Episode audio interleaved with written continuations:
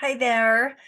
This is Tracy Malone, and today I want to talk to you very briefly about your first Christmas without your children.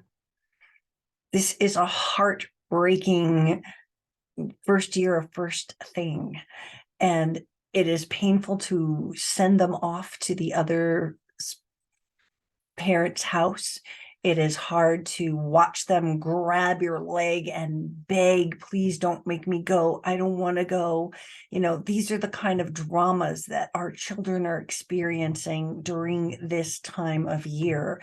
You're uh, struggling with the separation anxiety, but so are they they are trying to understand what's going on and and and why this is is okay. They they want to be in their house and they're they're running off to an apartment that is for the other parent and they're confused. Maybe they're going to your in-laws house and that's not what they've always done for christmas. This is one of the hardest things that most parents have to face is that first year of firsts and trying to explain it to the children so that they don't feel so bad. Um,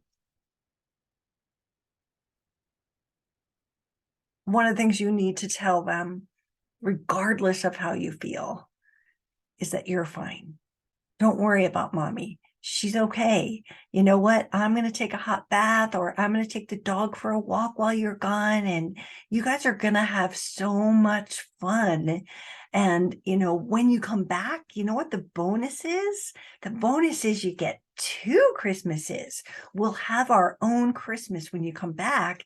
And this is just going to be, you know, a new way that our family celebrates. You guys are the lucky ones. You get two. And then, of course, they're screaming, I don't want to go. I don't want to go.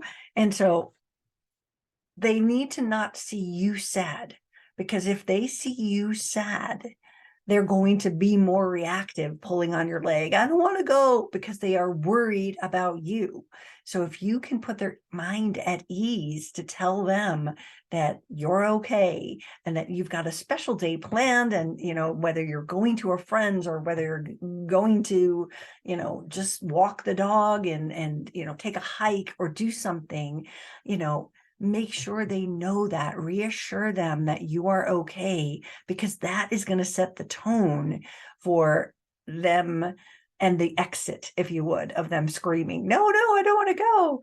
So it's hard to do, but these are the tips that you need to take to make that sort of thing okay as they're leaving and being dragged out of the house as they're latching onto your leg.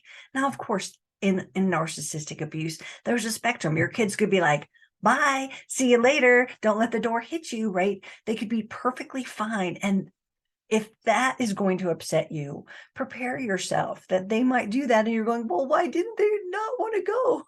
It's it's a mixed bag. You could be in every different position with this same case scenario is is they're either going to want to go and then you'll be hurt or they're not going to going to go and you're going to be hurt again, don't let them see you be sad because that's going to determine their mood from there on. And, you know, instead of trying to come up with a solution of, you know, hey, you know, this is what's going to happen. And, and we, we just talky talky and it gets them confused. But instead of having the solution, it's like, you know, sweetie, I understand that this is hard for you.